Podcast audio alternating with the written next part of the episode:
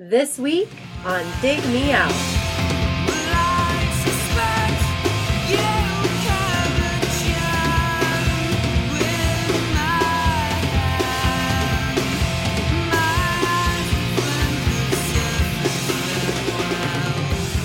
With your hosts, Jason Zia and Tim Minneci.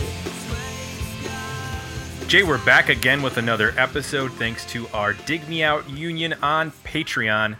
You can help us make the next episode happen by joining us at dmounion.com or digmeoutunion.com. And we've got a new thing going on right now, which uh, people might not know about. It's called The Box. Can you, can you explain what that is. Yeah, so it's a newsletter we're doing. Um, we basically take everything we create throughout the week and package it all up and into a newsletter and send it out Saturday mornings. It also includes, as part of that, we've been um, tracking and publishing both uh, release calendars, so keeping track of all the 80s and 90s relevant bands that our listeners like. Um, so you'll know when they got music coming out, which um, is surprisingly more and more difficult. Mm-hmm.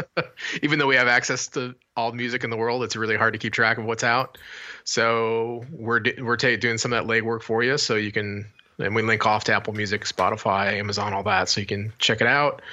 Um, and then we're doing one minute reviews, which have been Yeah. kind of a fun experiment. So uh, kind of taking the format of the podcast and cons- condense it down to a quick review of what works, what doesn't work, and then a rating. Um, and this is all new release stuff. So again, Yep. um, what you just did, uh, the new Noel Gallagher record. You did Ozzy. You did what else? Uh, new Guided by Voices, new Greg Dulli. Try to do one or two a week, about a minute um, in the audio end of things, and cover no, not just albums. Like the new Noel Gallagher is an EP. He's been putting out EPs recently, so we're going to cover that. I mean, there are bands that are only going to be putting out singles from time to time, so we might just talk about a new single that came out from a band if they're if they don't have a new album scheduled. So just anything that's relevant, really, to uh, you know our podcast gives us an opportunity to talk about things that are are happening and not just in one episode like we've done in the past. Yep. So happy to um to take that on. It's fun. Uh, it was funny because I did my Ozzy review and I did not look at anybody else's reviews. I just listened to the record. Didn't care for it much, and then I'm seeing all these people like, "This is the best Ozzy album in decades," and I'm like, "What?" Well, I guess it's all even Bowie then. was upset with my review. So Ozzy didn't go over well with uh, me, but a lot of people liked it. I don't know if you listened to it much, but Uh, I listened to a couple of singles. It was okay. I It- mean, it's very slow. yeah. Like I liked the Black Rain album that came out. Uh, what was it, like ten years ago? And because it had some like up tempo stuff, and I dug that. Yeah. and there there just wasn't uh there was nothing up tempo. There was you know, I don't I'm not expecting like another flying high again or anything like that, but The uh, Duff McKagan bass playing didn't re- didn't do anything for you. it, the the mix is so like Ozzy driven, Yeah. you know, huge guitars, which I'm glad to hear the huge guitars. I assume that's is it Zakk Wylde probably. Uh No. no? No. No. It was Andrew Watt. Oh. He's a guitar player on the record. New guitar player. Interesting. Yep. I guess there wasn't a lot of pinched harmonics, so that makes sense. Yep. I think he still is the touring guitarist, but uh, he did not do the record. They Gotcha. they put together this this band just for the uh, the purpose of this record. Too busy with Black Label Society. You know, I don't. I think it was more of an probably an Ozzy Sharon thing. I think they wanted. They were thinking of People don't have to pay. people they don't have to pay, and well, I'm sure they paid Duff, but probably looking for a different sound. You know, seeing Yeah. what what they get with a different guitar player and Right. and some different writers because you know that he's also uh you know infamous for let's say requiring some additional help in the writing department so that can change things up quite a bit on his records So for this episode, Jay, it's a poll. Our February poll produced a winner, as each poll does, and there was a it was a very diverse poll. Let's put it that way in terms of what was included, where I thought it was going to go, and and I, I, I don't know about you, but I, I when I looked at it, I was like, oh, this could be interesting, and then there was just like a runaway, which I was not not expecting. So for February on Patreon, the poll included Big Sugar's album Heated, The Hard On's Yummy, Sunny Day Real Estate's LP2, Ammonia's Mint 400, Thought Industry's Black Umbrella, The Matthew Good Band, Beautiful Midnight, Polaris, Music from the Adventures of Pete and Pete, and Nitzer Ab's Abhead. I think, or is it Nitzer Ab? I'm not, I'm not sure how to pronounce that exactly. I don't know if there's an umlaut there or not that I missed, perhaps. So, lots of comments on this particular episode. I again, I didn't know where this was going to go exactly, but Sunny Day Real Estate ran away with it. The only one in double digits as far as as votes go. Matthew Good Band was respectable. Yeah, I got eight. Yep. You know, almost into double digits, and uh, you know, some people actually talked about Sunny Day Real Estate this time, which is a you know a Thank rarity. making, thank you for making comments on the actual winning album. you know, so many times we um we don't get any comments on the album that actually wins. So it was good to uh to see that we got some comments. Like Johnny Hooper said, LP2 is a mysterious record in every way, from its unintelligible lyrics, its lack of artwork, its gut-wrenching sonic dynamics, to the fact that the band broke up even before its release. This album has remained in my constant rotation for all of it all of its existence and continues to cast a spell over me. The same cannot be said for Diary. Interesting. Uh oh. Hmm. Hot take. Scott Wiss said, pretty sure Sunny Day will win since they seem best known. Big Sugar really confused me with that cover. Then I realized I was mixing them up with Big Wreck. I choose Nitzer Ebb since they're different than what than the usual and the an early '90s choice. I like the logic there. Davey Bright said LP2 gets my vote for the amazing William Goldsmith drumming alone. Wonderful band and album. Patrick Testa says, Am I the only one that thinks how it feels to be something on is superior to the first two Sunny Day Real Estate albums? Hmm. I like them all equally, but I, I will say there are particular songs on how it feels to be something on, like in circles. Is that on that? That's on that record, right? Pretty sure it is. If I'm if I'm wrong, then it's on the first record. No, it's not on that record. What's the It's on. Uh, it's on Diary. Okay, what's the song I'm thinking of that has the drum, like the big drums, on how it feels to be something on? Pillars. Pillars. That's it. Thank you. That's it. So Jay, fine, we have actually done Sunny Day Real Estate before. We have, and uh, I am really like grappling with how long ago it was because it it doesn't feel that long ago. A long time. We did it album or uh, sorry, episode 91 in October of 2012. We, we did season 2 Sunny Day Real Estate's Diary. so I'm not a math magician here, but are you saying this was eight years ago? Yeah, almost 400 episodes ago. Oh my god. oh my god. Because this will be episode like 478, I think. Yeah. And that was 91. So we're talking 300 and about 380 episodes. Eight years ago. Wow. Okay. Think about how much has happened. I know. Not It just to like- us, Jay. They, in that time, they had been broken up. They reunited to put out a new song on a 7 inch in 2014 for, for Record Store Day. Like, the band has actually done stuff since we talked about them. Right. last.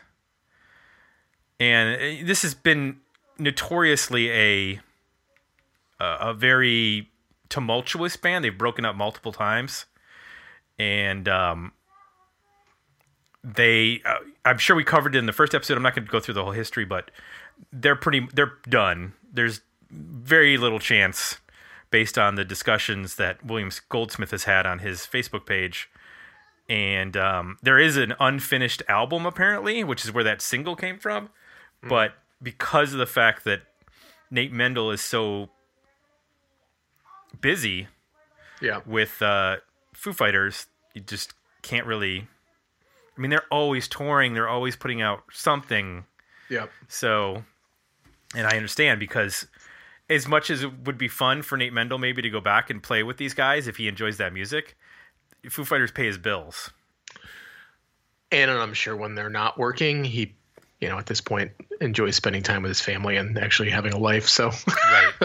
he's probably thinking, huh, do I want to spend that one month I get off a year making another Sunny Day record or actually getting to know my family? We should probably just jump into this record. I mean, we don't need to do history. We've already covered that. Covered the the, the comments on this episode. Were you familiar with this record prior to going into it? Because I was pretty familiar with it. Um, yeah, I mean, I, I've I've listened to all their records. I would say Diary and probably Rising Tide were the two I listened to the most. Mm-hmm. So Yeah. I definitely listened to this, but I had not spent a ton of time with it. Maybe the least amount of time with this record Okay. of, of their catalog. Yeah, this was one I I spent a lot of time with back in our band days because our drummer Mark was a very big Sunny Day Real Estate fan and he particularly liked this record. So I like I would sit and try to figure out what was going on like with bass parts, what Nate Mendel and what the what the how the direct interacting with the drums. So it was it was important in that sense because I was never uh, a train. I have no training as a bass player. Like I didn't take lessons or anything. So You everything you was go to uh, Bass Academy. no. I didn't go to the bass academy, and so I would think all of my learning was through playing along the records. You didn't spend summers at base camp. Oh, that would have been awesome. All right, everybody, get your fingers out. We're, we're gonna do our finger calisthenics. If you've if you've got a, uh, we're gonna be slapping today. So make sure your thumbs are strong. Put put some super glue on those uh, those cuts if you need to. Got our guest speaker Flea coming in. or, or actually, it's it's uh, it's uh, a Flea lookalike from a Red Hot Chili Peppers cover band. Right, right. His name's Tick. His name is Tick. He's from the uh, the band uh, Red Hot Chili Peppers. They're a children's uh, Red Hot Chili Pepper band. I just I'll write that down. Red Hot Chili Peppers. That's That's good. good material. That's good material right there. All right, Jay. Revisiting this, you this is a lesser known album of their of their catalog. Tell me one thing you liked about either LP2 or the Pink album or self-titled Sunny Day Real Estate by Sunny Day Real Estate. I think the the word I heard in the um, in the listener comments that really resonated with me was gut wrenching. You know, I, I definitely think this record gets to that point quite often, particularly when they're at full volume. Um, Jeremy Enigk's at full voice. There's some tr- really, really great guitar work on this record, um, both tone and playing and I think that really adds to the kind of crescendo that some of these uh, songs get to Mm-hmm. between the and I think it's it's it's not just the one guitar it's the way that they play together um, that you get this big epic feel but it also has this grit to it that you know when you bring it together with his vocal it's a you know it really hits the emotional sort of the emo core of what I think this band started.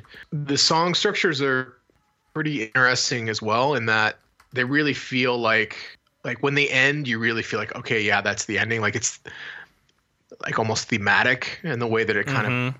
some of these songs wrap up.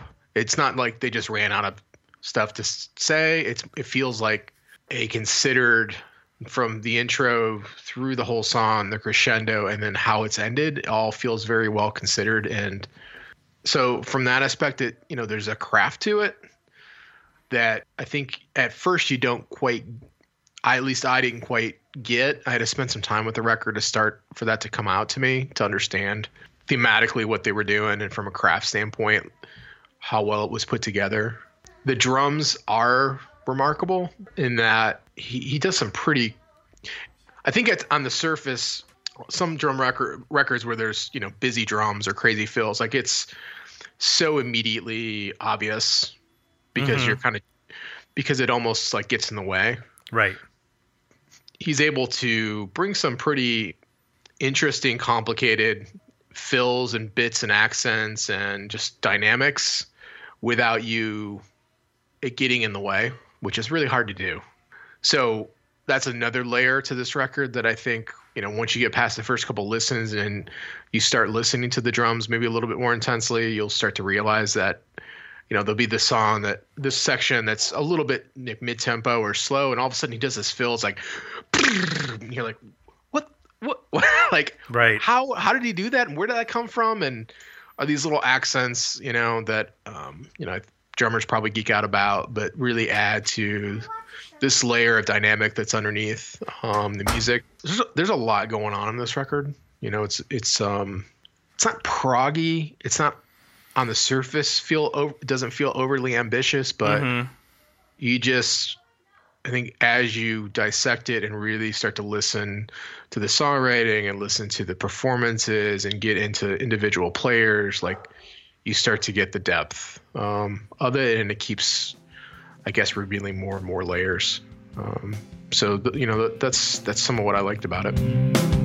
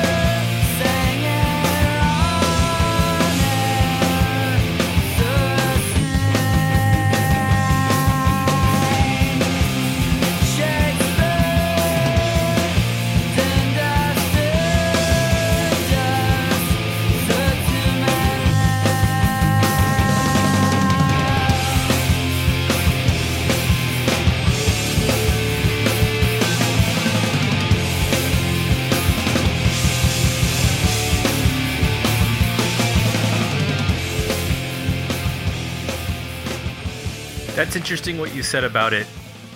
You know, on its surface, it doesn't sound proggy, but at at a certain point, like they're doing some really interesting technical things that I don't even know that. I feel like some bands reach that point simply based on being adventurous and not being like trained, you know, uh, conservatory music- musicians who know that. They just sort of start messing around with things from bands that they've listened to.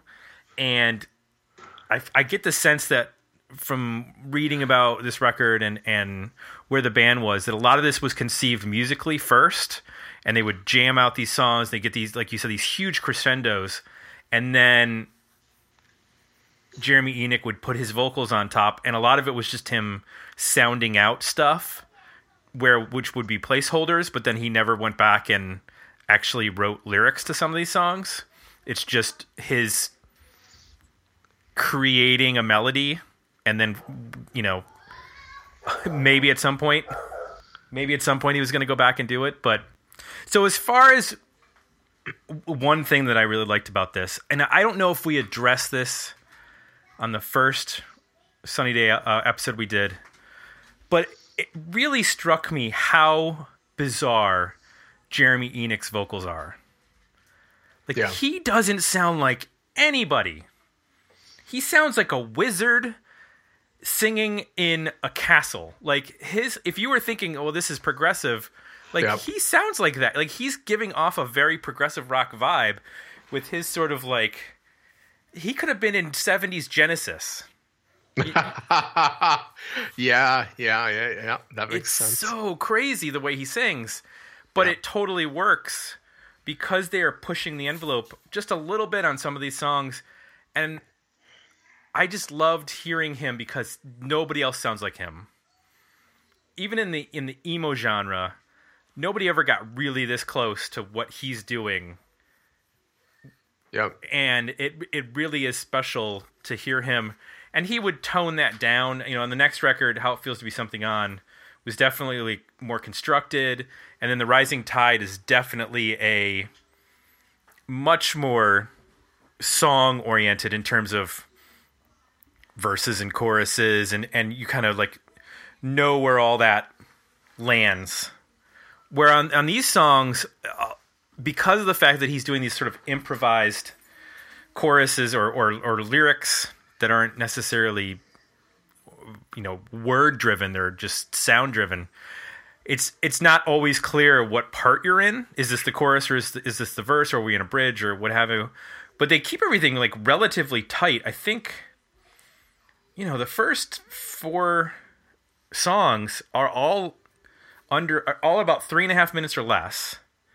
And then it gets a little bit longer on the back half where you get like four and a half five and a half 445 about five and then 510 but for the most part they're not like they could have easily put on like a seven minute long song based on the way that these are structured Yeah. but they tended to rein it in in ways that are, are, are really interesting it's only a 38 minute long record which for 1995 is about unheard of And some of the songs you think they're going to go on longer than they do. yep you know and and that's what i was saying like i was impressed with particularly the ones on the first half of the record where they wrap them up and they wrap them up in a way that doesn't feel like if it feels very well considered. Like it has a real ending. It's not just eh, let's just end now or let's just keep going.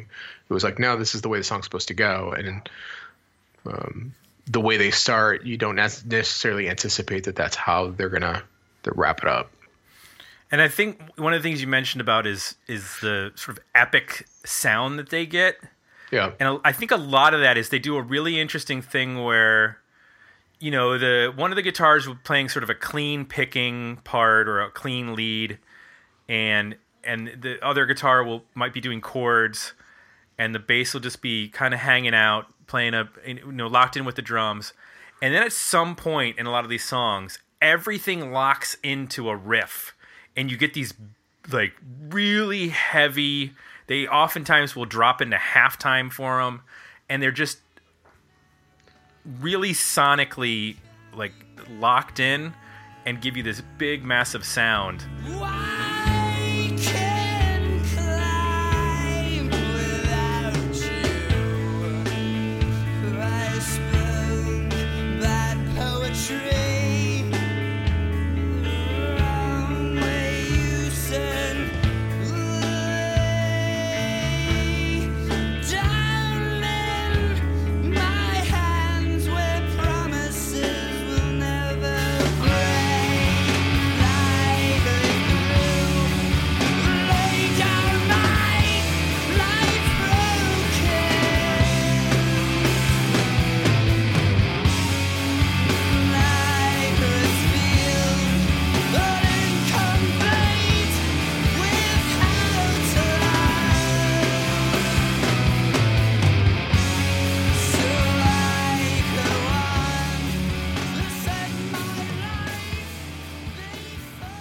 just it's uh it's really fun to listen to. I also loved hearing stuff that sounded like what were standard kind of emo or indie rock um i want to say uh, not progressions but just just little like hooks and stuff that bands would do. And i feel like this band like may have been responsible for the creation of some of them um at the end of J'Nuh, the I think that's how you pronounce it, um, the, which is the uh, eighth song.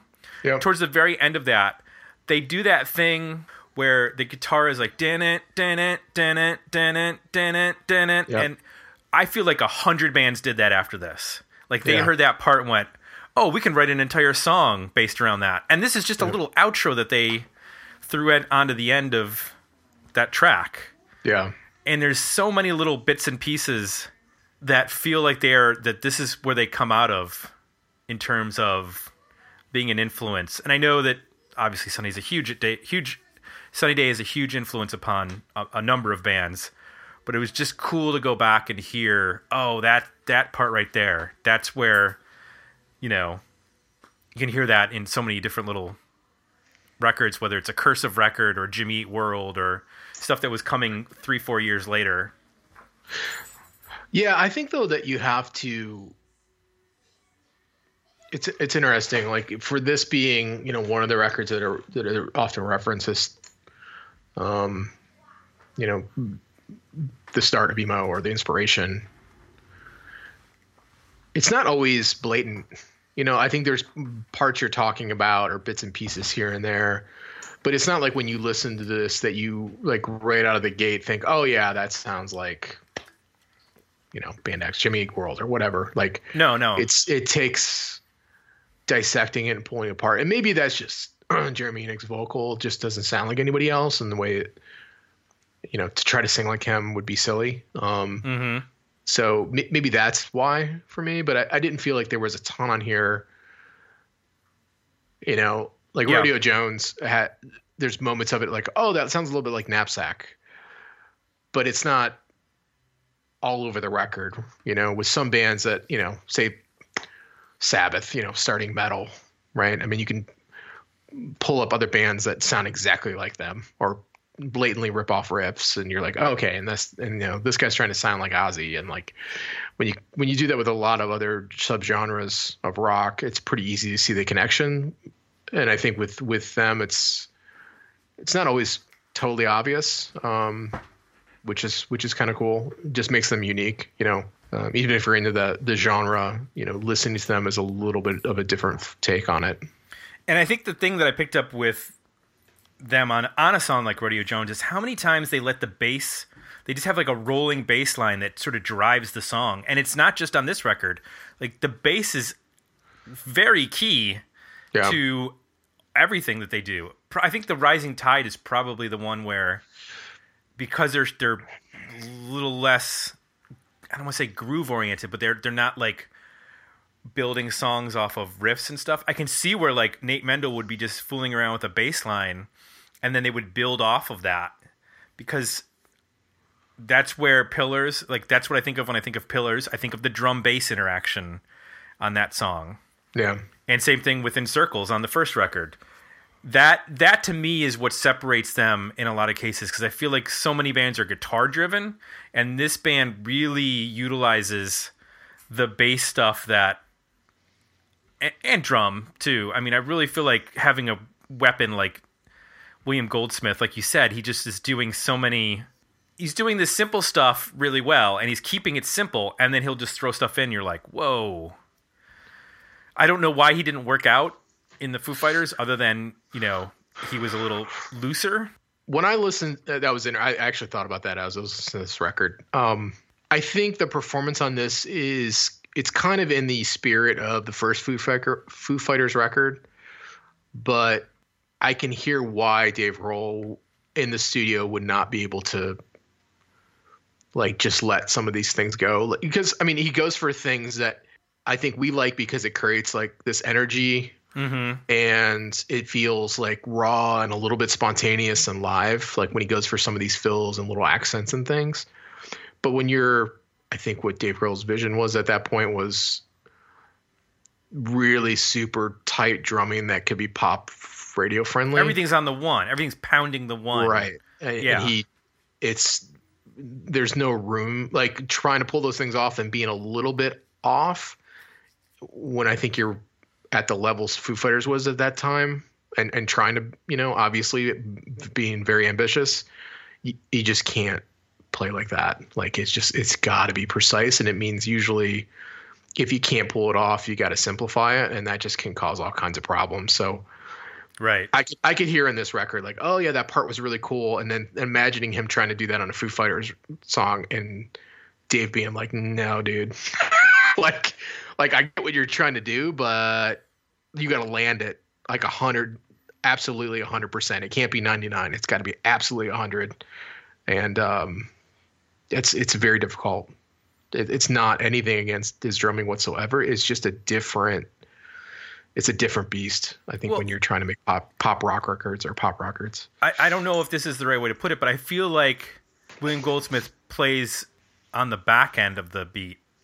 Like Yeah. it's there's a, there's there is a relaxed aspect to some of his drumming. Like he's always pushing the song Yep. in a in a you know his way, but it's not in that like machine gun style that Dave Grohl and Taylor, Taylor Hawkins play Right. where you know when you hear like my hero or Yep. monkey wrench i mean those are just like blistering Yep. tracks but when you compare that to like eight which is track six to make it confusing even though that's an up-tempo song he's not attacking it in the same way.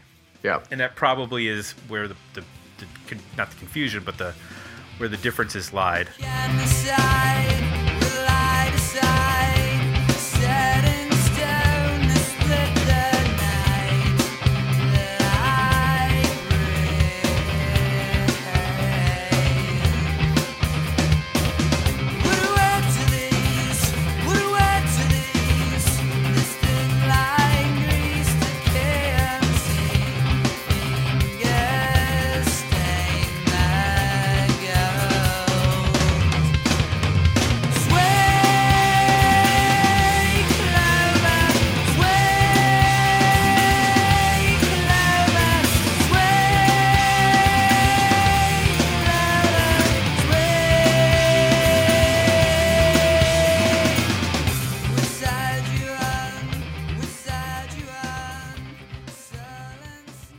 is there anything that didn't work for you on this record I don't I didn't under I don't understand melodically um, what this record's doing from a vocal standpoint. Um, I totally picked up. I, I I was unaware that it was that raw. I I almost felt. Um, I, I f- I felt that I was listening to it like these aren't formed melodies, and he's kind of mealy mouthed. Sounds like he's he's either like purposely making it difficult to understand the lyrics or he's not comfortable in the, with the lyrics or the melody yet, mm-hmm. which I felt weird saying just because I didn't know the the backstory. Um, yeah they were broken like- up by the time this record came out Yeah. they were done So for me to make that statement and then you know not know is is tough to do sometimes, but knowing that that was actually the case uh, to me that's blatantly obvious when you listen to the record. So there's these moments where, particularly in the verses, it just feels unformed and melodically not clear what he's wanting to do, um, which is distracting. Um, and then there'll be choruses where like he really lays into it and the tone of his voice is great and he gets aggressive and it, it, it kind of breaks up a little bit and it just sounds awesome with the guitars so i don't have any i don't have any issue with the like performance it's just it doesn't feel formed to me um and appear you know that that is was distracting to me. Um so uh, and it's weird because like a song like rodeo jones does sound finished. It sounds polished. It sounds and I, I don't i mean like from a melodic and lyric standpoint. So some there's moments in songs and bits and pieces that sound more formed than others. Um but that's the only thing i you know i found distracting. It, it made it, the record frankly difficult to get into. Maybe that's why i've listened to this record l- way less than others without even analyzing it. It's just like when you put it in you're trying to like i'm always looking for the you know the, the melodic theme and to be able to kind of pull up on the vocal and, and, and pick up on that and, then starting to see how that plays out. And it's very difficult to pick up on this record like what he's trying to do. Yeah other than like meh, meh, like you're like what what is going on? Like he's not forming words. Like it's weird. Yeah. you know so I, I would have really loved if i think this record would be you know a slam dunk if if that was formed better. It reminded me of listening to like My Bloody Valentine's Loveless, where Bilinda Butcher is just I know she's saying words, but I don't understand anything that she's really saying. yeah. And it's I, I you know, it works for them because that's the aesthetic of the band. And knowing that he can Yep. form sentences and and lyrics on other records it does make it a little bit of a weirder listen you almost have to take it as an instrumental record in some ways and his vocal is just another yeah instrument and that's I, I got to that point too where I'm like, okay, maybe I just need to think of this as just another instrument and stop trying to see if I can um, be less distracted.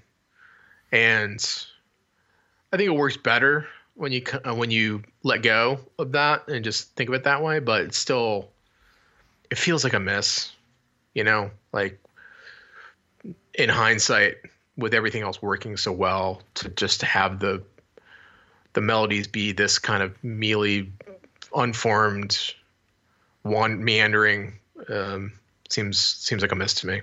So this when this came out, I don't want to say it did bad. I mean, it made it to number 25 on the Heat Seekers chart uh, in 1995, and because they had broken up, you know, the band it wasn't like pushed. I guess you'd say. I, I remember. I know that one of the yeah track the song eight was on Batman Forever, the soundtrack, and I, that's where I first. I think that's where I first heard the band was on that hmm. soundtrack because I Oh, wasn't wow. listening to Sunny Day Real Estate or listening to emo or anything Yeah. back in 1995. So that was probably the first time. So uh, in retrospect, thinking about it now, I might have gotten this record first out of all the records, Right. And then went back. And then I think I don't know that I went back and got Diary right away. I think I might have gotten How It Feels to Be Something On when it came out in 98 and then gone back and gotten Diary and then got The Rising Tide when that came out. So I don't know that this I mean 95 this is when you're starting to get into like I don't know this could have done any better like radio wise. To me there's not a blatant single. And these songs are so, Yeah. No. No. No. you know, Th- this feels like um, it feels like '70s album rock. yeah. in the best possible way, right? I mean, really well formed thematic songs that, you know, work well together, have a point to, of how they should work together thematically or the same. Like, yes, you get some melodies and you get some like standout tracks here and there, but it feels more album oriented and less, I don't hear like a, like with Rising Tide, like like oh yeah, that's the single, or these are the two songs that are the singles, and then okay, there's a bunch of album songs. This feels more like it's just an album. So uh, one of the funny things is that when the band ended up getting together later, they talked about releasing this record without really having all the lyrics finished, and they were sort of amused because when it was released in other territories, fans tried to convert the lyric what, what he had sung into actual lyrics, like translate them. So like, Yep. there's a Japanese release of the record, and the Japanese fans tried to convert all of his lyrics into Japanese. So there's just like total nonsense.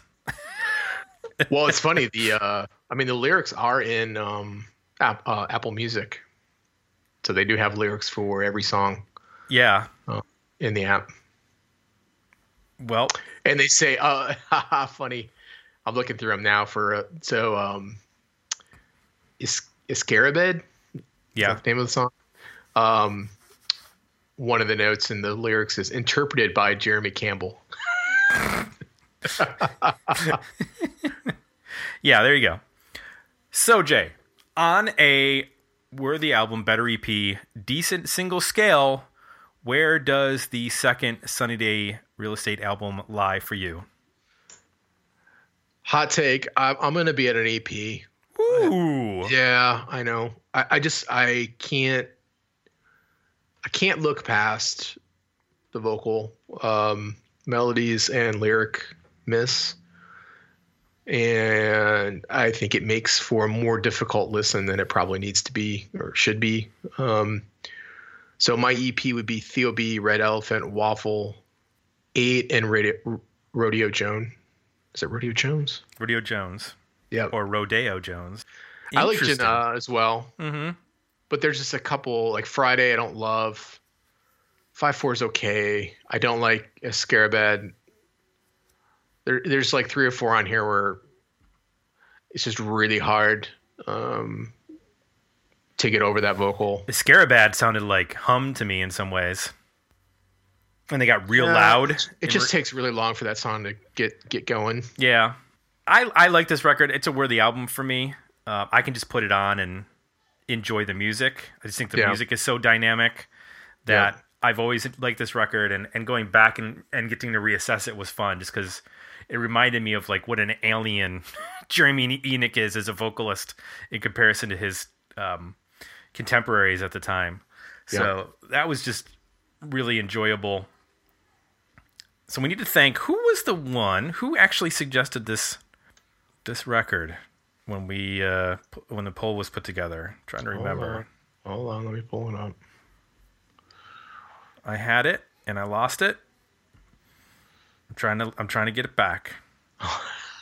Oh, there Let's see we who go. can get see who can get there first. This was Johnny Hooper's suggestion. There you go.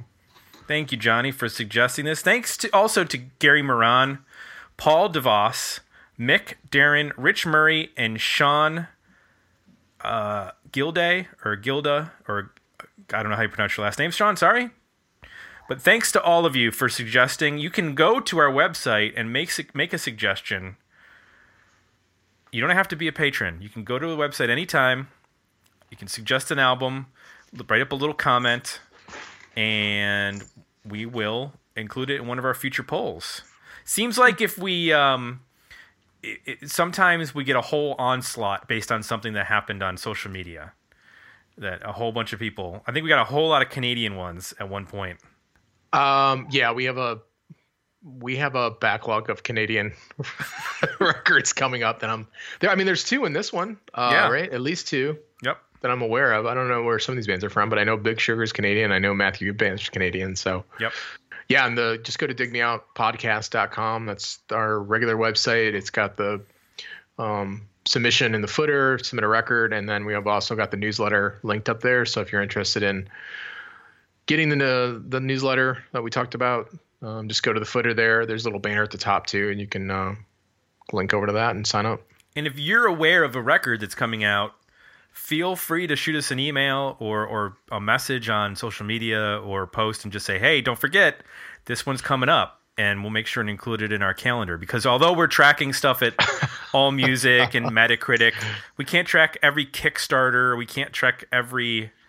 There, Uh, there are ma- ma- major releases that aren't on either any of the sites that we're currently using to find stuff. Mm-hmm. I'm like, I'm finding stuff just through like Apple Music's new music playlists. Like I'll go through and be like, oh, Bush put out a song. Like, Yeah. had no idea. I honestly had Not- no idea that Noel Gallagher had put out those other two EPs. Right. uh, Jonny Polonsky's been releasing sing- singles. Like, Yeah. I only know that because it came across my new music thing, you know, whatever, some playlist on Apple Music. Right. So yeah, just trying our best to find all that stuff for everybody. So if anybody's got um, aware of a record or gets research to continue to find more records, let us know.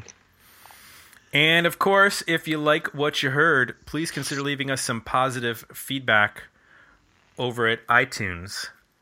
Uh, for Jay, I'm Tim, and we're out. We'll be back next week with another episode of Dig Me Out. Thanks for listening. To support the podcast, visit www.patreon.com forward slash dig me out and become a monthly subscriber at www.digmeoutpodcast.com where you can find links to our Facebook, Twitter, and Instagram pages, as well as our merchandise store at zazzle.com.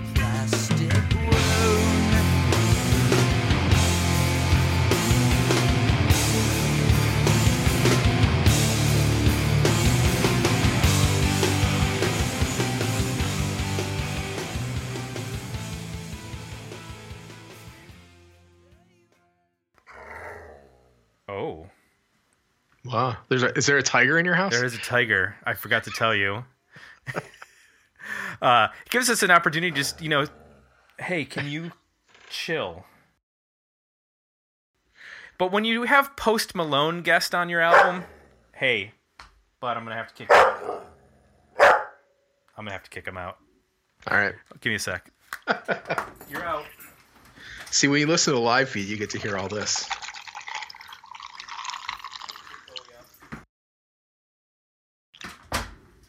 Sorry, I had to shut the door. They were uh, the the the kids running around were being loud.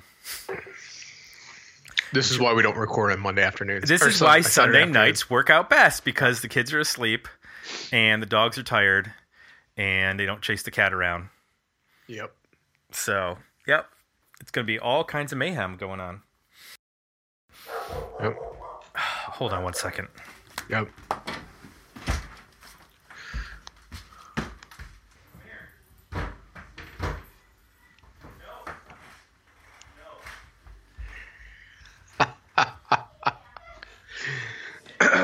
To hear Tim take care of business.